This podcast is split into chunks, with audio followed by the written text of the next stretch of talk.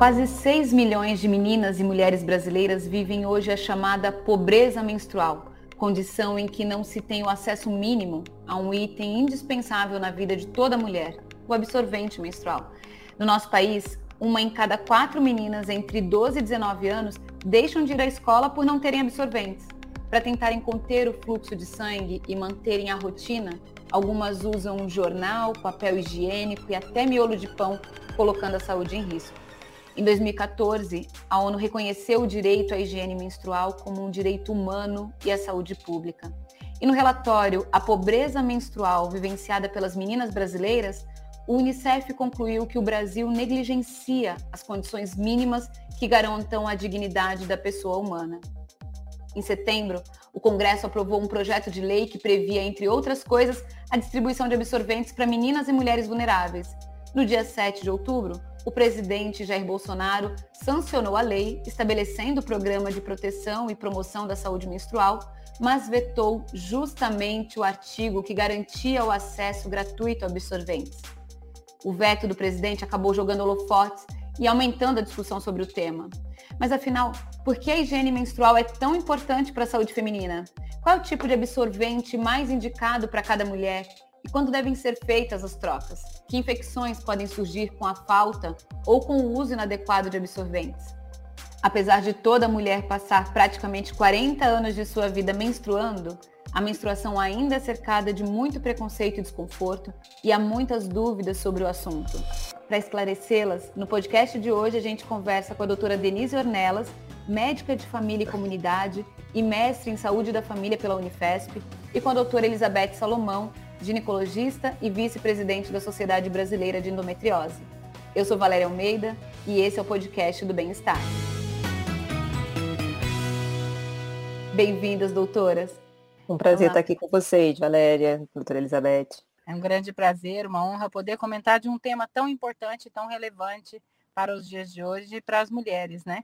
É, eu estou bem feliz de poder fazer esse bate-papo com vocês por um assunto que é isso. A gente, é, é, apesar de fazer parte da nossa existência, que deveria ser muito natural, a gente ainda tem uma série de tabus. Então, para começar, doutora Elizabeth, eu gostaria que falasse é, com quantos anos, em média, uma menina menstrua no Brasil e por quanto tempo aí uma mulher pode menstruar até a menopausa. Esses 40 anos que a gente fala, isso é uma média?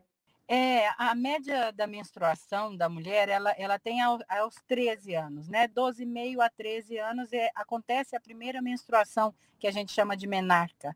Mas é, é raro a gente ter mulheres menstruando após os 17 anos. Então, até os 15 anos, completa-se aí a formação e a mulher ela tem a sua primeira menstruação. A média é 13 anos. É, a menstruação ela pode ir até de 45 a 50 anos, ela pode ainda acontecer. A menopausa precoce, que a gente fala, é até os 37 anos, e a tardia acima de 50 anos. Então, a mulher passa aí uma média dos 13 até os 45 anos por aí menstruando, né? Com as interrupções aí da vida reprodutiva, mas ela tem esse período todo para menstruar, né? Esse é o período do Brasil que a gente encontra mesmo. E quando a gente fala desse ciclo menstrual, em geral, quanto tempo ele dura e o que, que seria considerado uma higiene adequada para manter a saúde? O período adequado, assim, que a mulher fica com o sangramento mais excessivo, dura de quatro a cinco dias. Ela pode ter uma, uma borrinha, um sinalzinho uns dias antes e, até, e no final, mas a média do sangramento mesmo é quatro a cinco dias, né? Que a mulher menstrua. Uma higiene adequada seria ela poder trocar esse absorvente, esse, esse método aí que isola né, a vagina né, do, do, do sangramento, é, pelo menos umas três vezes, no mínimo três vezes ao dia, com um outro noturno, né? Então, isso seria uma higiene adequada, ter um ambiente adequado para se lavar e ter um, um, um absorvente, um, um, método de isolamento. Eu não vou falar de absorvente, porque a gente, quando fala absorvente, lembra de absorvente, é, aquele uh, o absorvente de papel, né? Mas hoje a gente tem vários métodos, tem o copinho, tem outros métodos que a gente pode depois, se der tempo, comentar, mas a mulher precisaria trocar aí pelo menos três absorventes, vamos dizer, se fosse de papel, é, ao dia, né, ao longo do dia. Nos primeiros dias da menstruação, às vezes até quatro.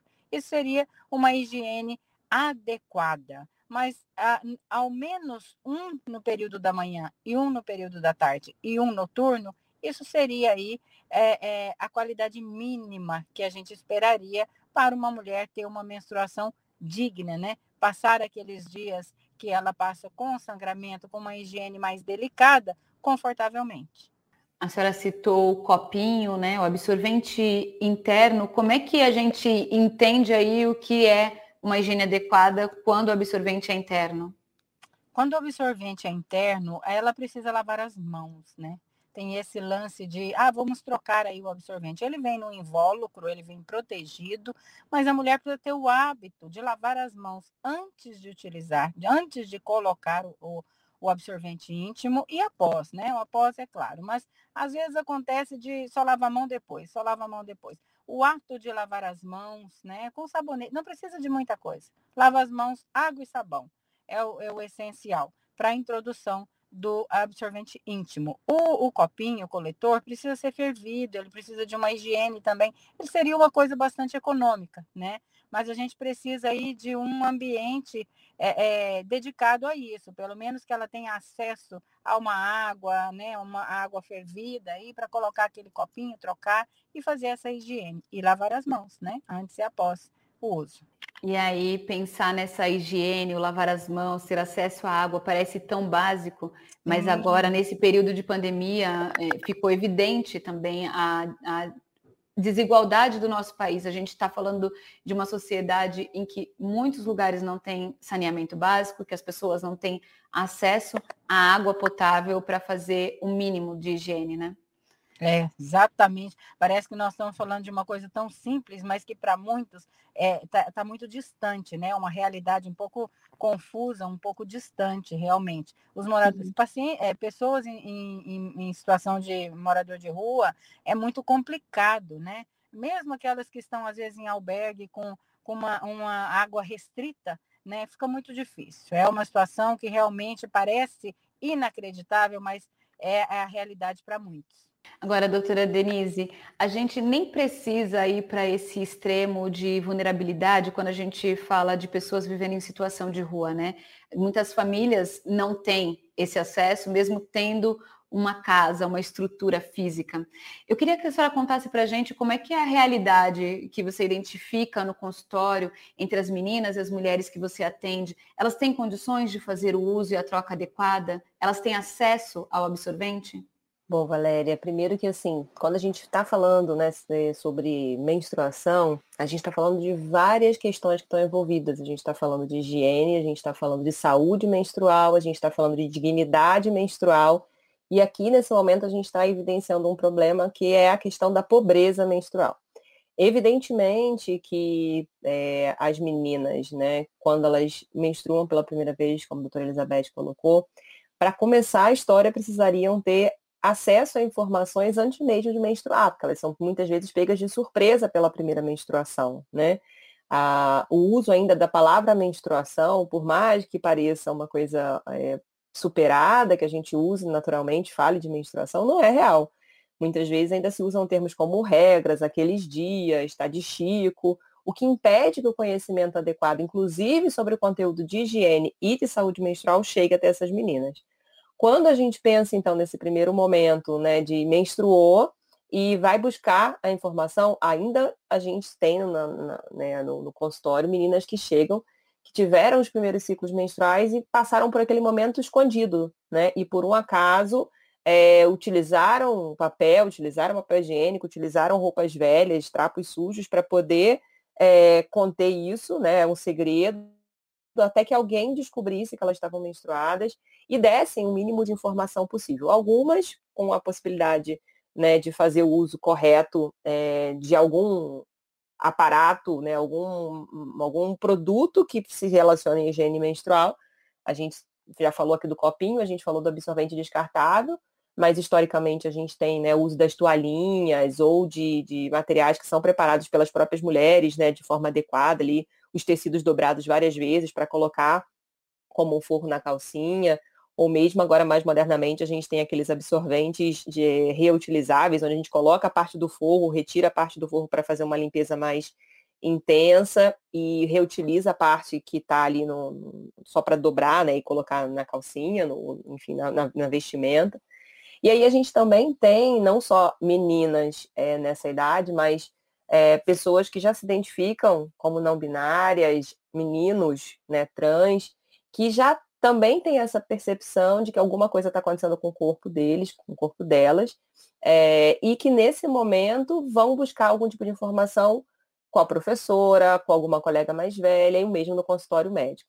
Então, muitas vezes a gente ouve no consultório relatos tanto de pessoas que acabaram de passar por essa situação, meninas que acabaram de passar por essa situação, quanto algumas que já estão com uma idade um pouco mais avançada e têm dificuldade de lidar bem com a sua menstruação, é, tem processos de rejeição, tem processos de desconforto, inclusive por terem passado nesse início né, de, de, ciclo menstrual, de vida na adolescência, que é um marco na vida é, das pessoas que menstruam, das mulheres que menstruam, é, esse momento de ficar com vergonha. E aí vem o termo dignidade menstrual também, né? Porque a dignidade ela tem tudo a ver com essa relação de todos os meses, ciclicamente, você ter um, um, momento onde você vai começar a ter vergonha, onde você pode ficar ansioso, você pode ficar ansiosa, você pode ficar preocupada, porque a menstruação vai aparecer, você sabe que aquele sangue vai aparecer e você não tem dinheiro para comprar o absorvente, você não tem um insumo adequado, você não tem a própria condição, como foi falado até agora, de é, saneamento básico para fazer o descarte adequado desses materiais, para fazer a lavagem de mãos. Às vezes se mora nos lugares onde os animais é, remexem o lixo e aí aquela realidade fica exposta também, né, por essa, por essa falta de saneamento do local. Então, essa é a realidade que muitas vezes a gente ouve falar e que quando médicos, médicas de família de todo o Brasil, ginecologistas que também trabalham na atenção primária, conversam um pouquinho a mais com as meninas, com essas mulheres, com essas pessoas não binárias, com esses meninos trans, a gente acaba percebendo que é uma realidade muito mais frequente do que a gente imagina. É, e aí a gente, é, quando fala dessa pobreza menstrual, né, quando se tem dinheiro, parece simples o acesso ao absorvente, a um pacote que custa, em média, dois, três reais. Mas quando a gente está falando de famílias que muitas vezes não têm um mínimo para comer, esse dinheiro faria falta, ainda que tivesse, para gastar com isso, faria falta para o básico também, que é o alimento, que é necessário, que é fundamental. Agora, doutora Denise, quando você trouxe uma série de questões do que é visto, vivenciado é, como médica de família, né, o que vocês identificam, agora, dos medos e desconfortos que os pacientes é, apresentam, o que está ali como algo a, a ser destacado? Eu acho que o principal é a questão da vergonha e do medo de ser, de alguma forma, repreendida, de ser é, colocada numa situação justamente de indignidade, né? Então, quando as meninas elas menstruam, elas tentam já se esconder por natureza, né? É, e quando se tem uma relação ruim com esta questão da menstruação, principalmente pelas questões também relacionadas à identidade de gênero, né? Então, tá, trazendo novamente os meninos trans, as pessoas não binárias, isso se multiplica, né? Então, as meninas em geral, elas são orientadas a esconder a menstruação. Homens, né, principalmente de dentro de casa, o pai, o tio, o irmão, eles não têm que ver nada que se relacione com menstruação. Então, o papel higiênico tem que ser super descartado. É, muitas meninas usam, inclusive, a descarga do vaso sanitário como uma forma de nem jogar o papel na lixeira para poder aquilo sumir.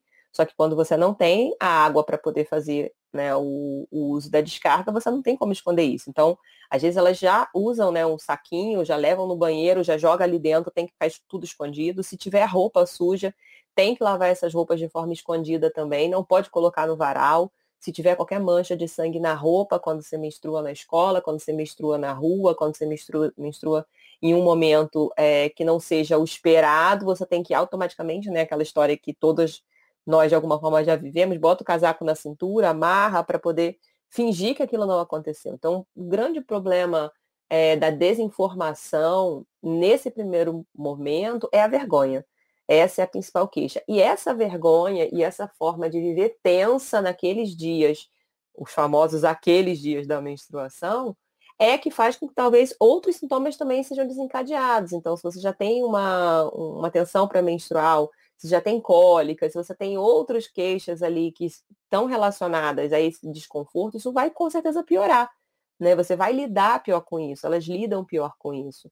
Então, esse sentimento de que é, não gosta do seu corpo, esse sentimento de não entender que aquilo é uma coisa que faz parte da sua saúde, né? A própria vergonha, que também é motivada muitas vezes pela possibilidade de engravidar, porque aí elas associam a menstruação apenas à questão de poder engravidar. E aí não entendem como funciona o ciclo menstrual, quais são os dias realmente férteis, quais são os dias que não são férteis. Né? Existe ainda a história, né? a, a lenda de que se transar menstruada não engravida nunca. Então, algumas pessoas também são pressionadas a transarem menstruadas justamente para poder evitar a gravidez, porque aí você também não tem eh, as informações adequadas sobre as questões de anticoncepção. Então, é um assunto complexo, é um assunto que muitas vezes a gente vai ter que conversar por várias vezes com as meninas, e não só naquela palestrinha que a gente faz sobre o corpo humano na aula de biologia ali na sétima série. São coisas que vão vir das vivências, vão coisas que elas vão ter ouvido das mulheres que cercam elas, que já passaram por aquilo, são aprendizados e muita cultura também daquela sociedade envolvida, né? Dependendo da religião, dependendo das questões de espiritualidade, você adiciona novas camadas aí nessa conversa, Valéria. E aí a gente pensa, a menstruação faz parte da nossa história, do nosso organismo, do nosso corpo. A gente vai menstruar, o sangramento ele faz parte desse processo e ainda assim, quando uma mulher sangra e isso é visto, vira uma grande questão, né? Um grande acontecimento para ser discutido, o motivo da piada, né? É, em vez de, de ter o, o, apoio, o amparo, é, é a, a, chacota na escola. E isso a gente diz, as meninas deixam de frequentar a escola para não passarem por situações como essas. Eu queria que vocês falassem aqui para a gente, a gente já está falando desse medo, dessa angústia. Qual é o impacto que a gente identifica, que é possível identificar, os problemas físicos e psicológicos que são possíveis de identificar quando existe essa pobreza menstrual? Doutora Elizabeth, a senhora pode começar? É, é, é, é, a questão é muito ampla, né? Elas têm desde um impacto psicológico muito grande, né? Porque elas são expostas, né? É uma, é uma exposição que, que atrapalha o psicológico, então a gente pode variar aí desde uma ansiedade, depressão, é, de um, uma vontade de se esconder e, e se isolar, né? Porque naquele período ela realmente é, não faz parte do jogo, né? A gente escuta isso às vezes no consultório. E então a gente pode ter aí os aspectos psicológicos, né? Os aspectos é, fisiológicos do ponto de vista de dor, né? É, da cólica, da cefaleia, dor de cabeça ali, a, a dor lombar que ela apresenta, tudo isso intensifica quando a gente fala de um aspecto psicossocial afetado, né? Porque geralmente elas têm treino, né? Elas estão ali na educação física, a educação física cada dia mais nas escolas para quem tem, né? Para quem pode, ela tem uma sofisticação aí do ponto de vista de jogos, uma brinqueda, uma, um, uma, uma diversão diferente daquelas atividades só apenas. E aí elas elas estão fora do jogo né? Então, tudo isso tem uma repercussão muito importante para as meninas, né? Fora é, a questão de, de não estar não estar dentro daquela sociedade, daquele circuito por aquele momento. Né? Então tem, tem muitas questões. E aí vem de importante as infecções, eu acho que a gente também não tem tempo para muita coisa, mas as infecções é, do, do manuseio do que elas têm para colocar são muito importantes. Elas podem ter infecções vaginais e essas infecções vaginais podem ascender, pode subir aí para o útero, né, e ter infecções uterinas mais graves. Mas acho que eu vou deixar um pouco para a Ornella falar a, a, opinião dela aí, porque senão eu esgoto todo o nosso tempo.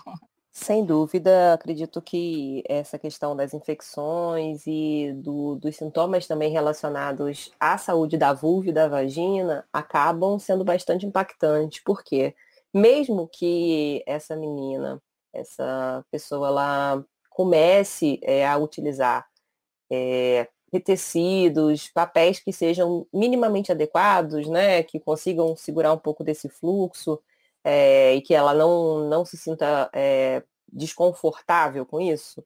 Porque eu acho que o conforto também é uma coisa que a gente não pode menosprezar, não é porque a pessoa é pobre e está numa condição de vulnerabilidade social que o conforto passou a ser uma coisa de luxo, não é, né? Então usar um absorvente, como a doutora Elizabeth falou no início, é uma coisa que pode ser extremamente incômoda se você não fizer um número de trocas adequadas. Se essa pessoa, ela mesmo usando alguns itens que não sejam os melhores possíveis, ela se sente minimamente confortável, ela vai ter o problema de acordo com o meio ambiente onde ela está. Então, assim, se é um lugar de muito calor e ela sua, não vai ser só a menstruação que vai estar misturada ali. Né? Vai ter o sangue menstrual, vai ter também os, os líquidos, né? as secreções que saem da própria vagina, que também estão presentes durante o período menstrual, o suor, né? Dependendo do quanto ela usa, né?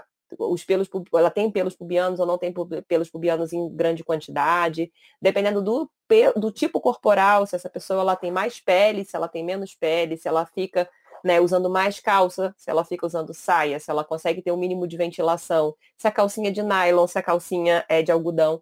Tudo isso pode fazer um meio ficar mais né, produtivo, ter mais bactérias e aí acaba produzindo um pouco mais de cheiros, odores, né? Ou menos. Só nisso aí que a gente falou aqui rapidamente, uma condição ali que é muito própria individual de cada uma, a gente já tem situações que envolvem tanto esse desconforto pela assadura, né? Por você ter o contato com alguma coisa que vai estar tá machucando a sua pele, e aí essa assadura ela pode ser incômoda. A gente está falando de odores que são percebidos pela própria pessoa, que podem causar vergonha e que podem ser percebidos pelo outro.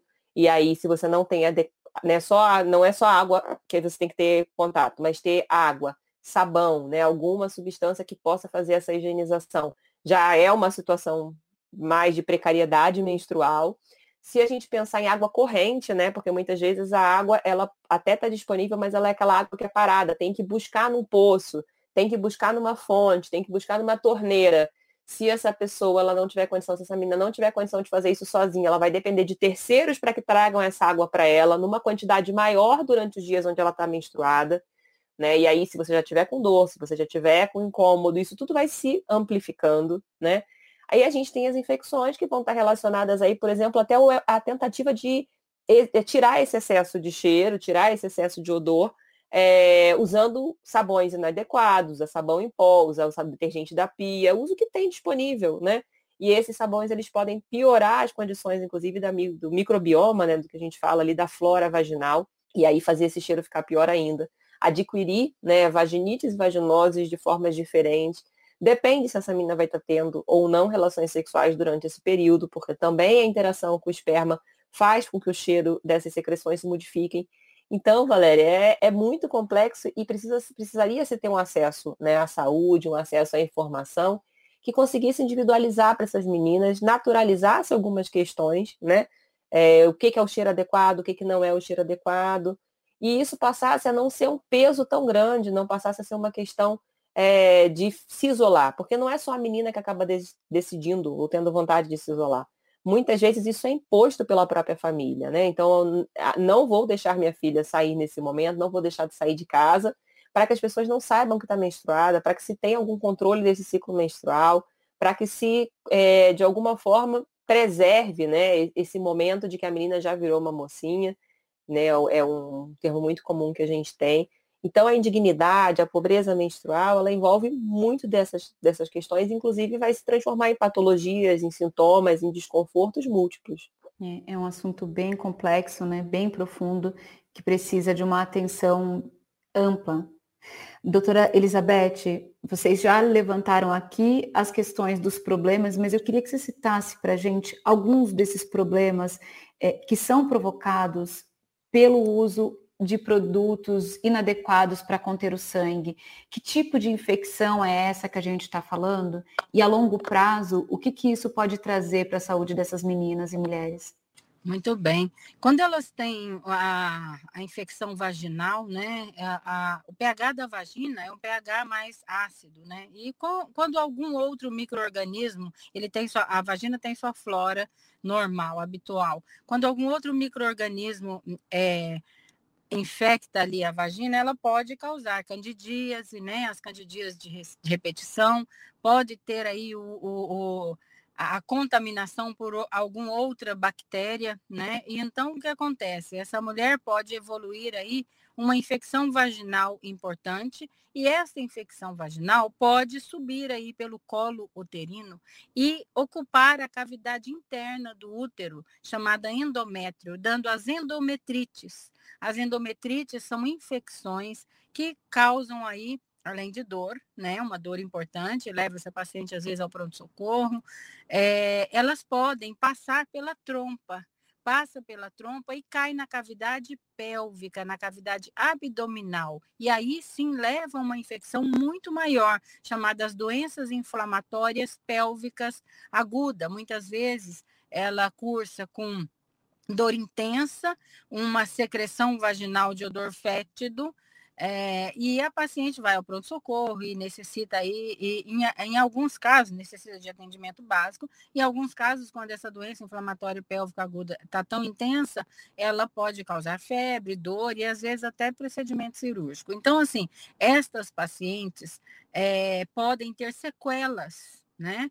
Por conta dessa infecção inicialmente vaginal, que ascende para o trato genital inferior, aí útero, trompa, cai na cavidade e às vezes forma até aderências, dificultando a gestação futura. Então, a, a coisa é muito complexa, muito ampla, né? Quando a gente fala de ah, eh, vamos usar um absorvente para conforto, não, não é conforto. Não é conforto, é um direito à higiene básica. Né? Eu acho que isso tem que ficar bem claro.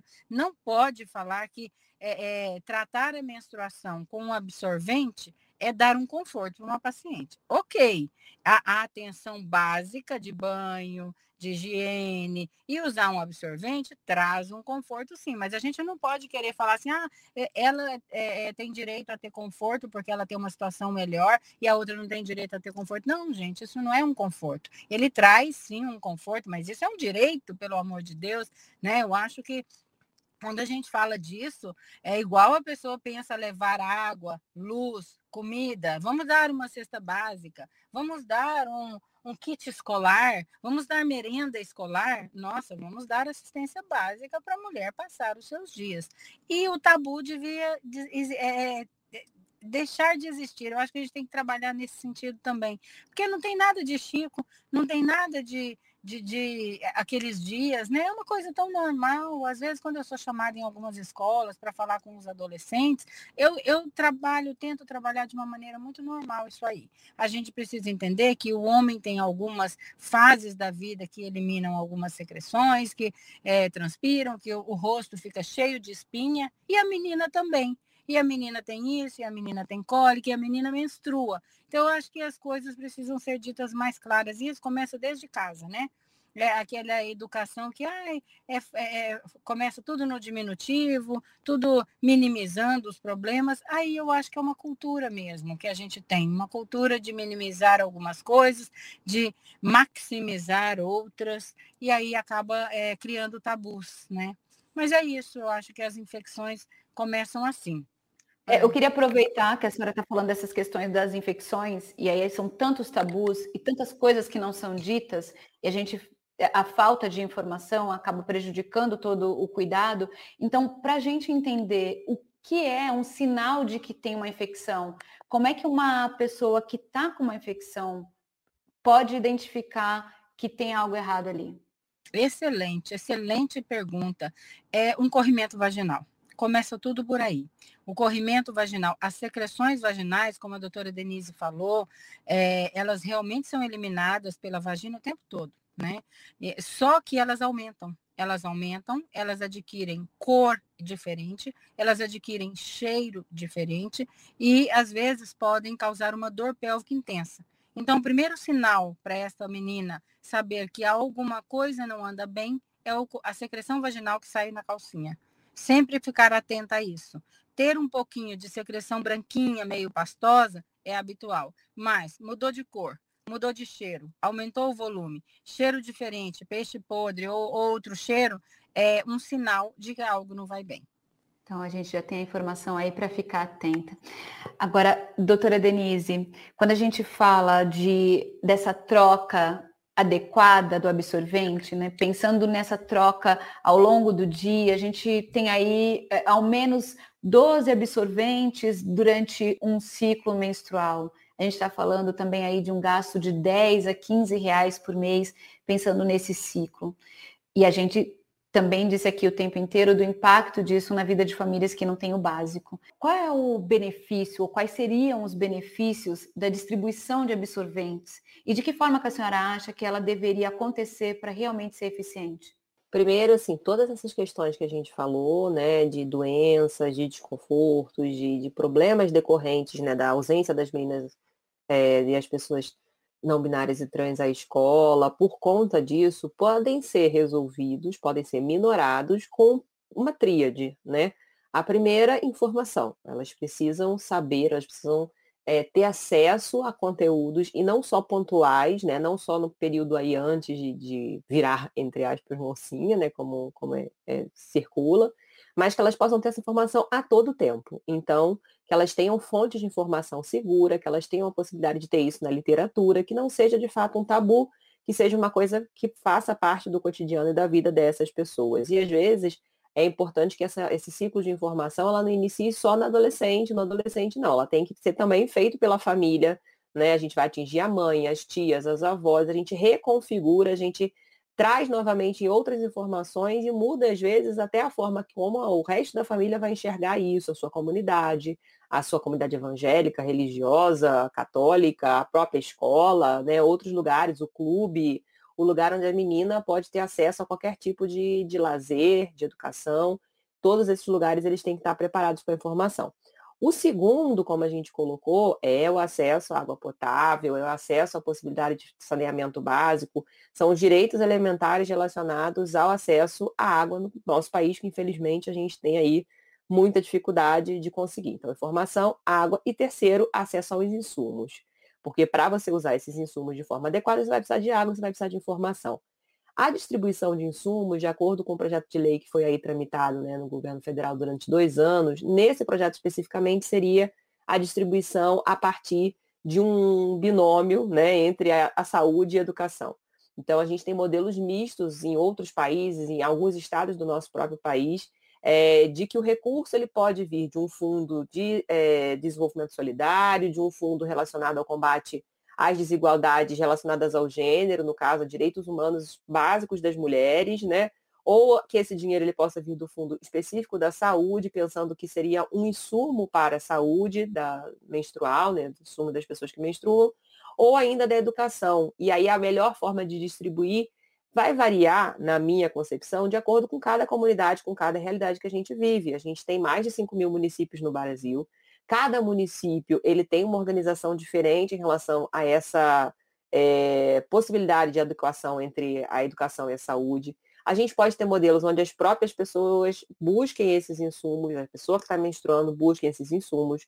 A gente pode ter modelos onde os pais, né, os responsáveis, alguém, um adulto de confiança da pessoa, da menina, possa retirar esses insumos, né, se responsabilizando ali pela, por essa, é, para que esse insumo chegue até a mão dessa menina. A gente tem modelos como no Ontário, no Canadá, que há pouco tempo assinou né, uma legislação específica, onde as pessoas podem retirar diretamente na farmácia de acordo com a sua disponibilidade. Então, é tipo um voucher, um vale, onde as pessoas chegam lá e escolhem qual é o tipo. Ah, eu prefiro coletor, então vou comprar um coletor. Ah, eu prefiro o absorvente re, é, reutilizado, então vou usar o, o, comprar o absorvente reutilizado. Eu prefiro descartável, porque nesse mês, por exemplo, eu sei que na minha casa vai ter um problema de fornecimento de água descartável, de água, desculpa, de água é, corrente. Então, essa possibilidade, essa flexibilidade é tentada de alguma forma também nesses lugares. É, tem modelos né, de compra de insumos é, pela própria escola ou pelo sistema de saúde e a distribuição disso nas farmácias populares ou na própria farmácia da unidade básica de saúde, o que for de mais fácil acesso, ou mesmo né, controlado dentro das escolas por é, distribuição, como o próprio material escolar, como outros materiais, outros insumos que são colocados ali. A gente ainda tem a possibilidade de colocar isso dentro de cestas básicas, então no projeto havia uma previsão de um projeto específico, né, de fornecimento desse insumo dentro da cesta básica para pessoas que estão em segurança alimentar.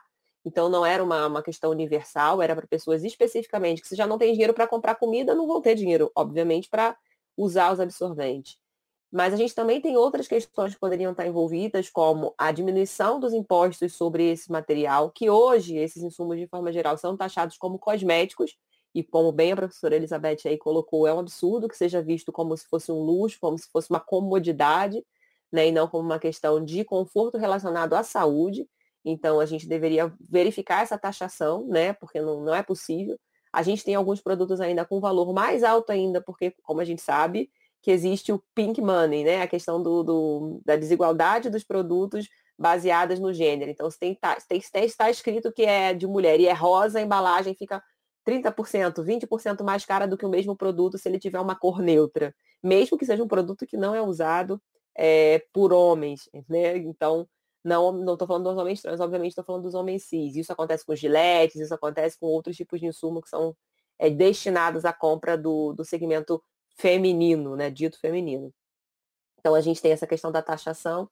Então, acho que tem múltiplas possibilidades. O que a gente fica muito chateada é de ter visto que foi um, pro, um projeto que tramitou nos últimos dois anos e não houve por parte do governo, nem da bancada de apoio ao governo, nenhum tipo de movimentação para se negociar né, com as proponentes do projeto, durante todos os processos de relatoria que houve na Câmara dos Deputados, depois no próprio Senado, de se melhorar e qualificar esse projeto de forma que ele atendesse ao interesse do público, das mulheres, das meninas né, brasileiras. Eu acho que esse é o grande ponto. Existem várias formas de fazer, sim, a gente pode fazer isso né, de maneiras mais consequentes para a natureza, para as pessoas, para os recursos físicos que, é, que a gente tem.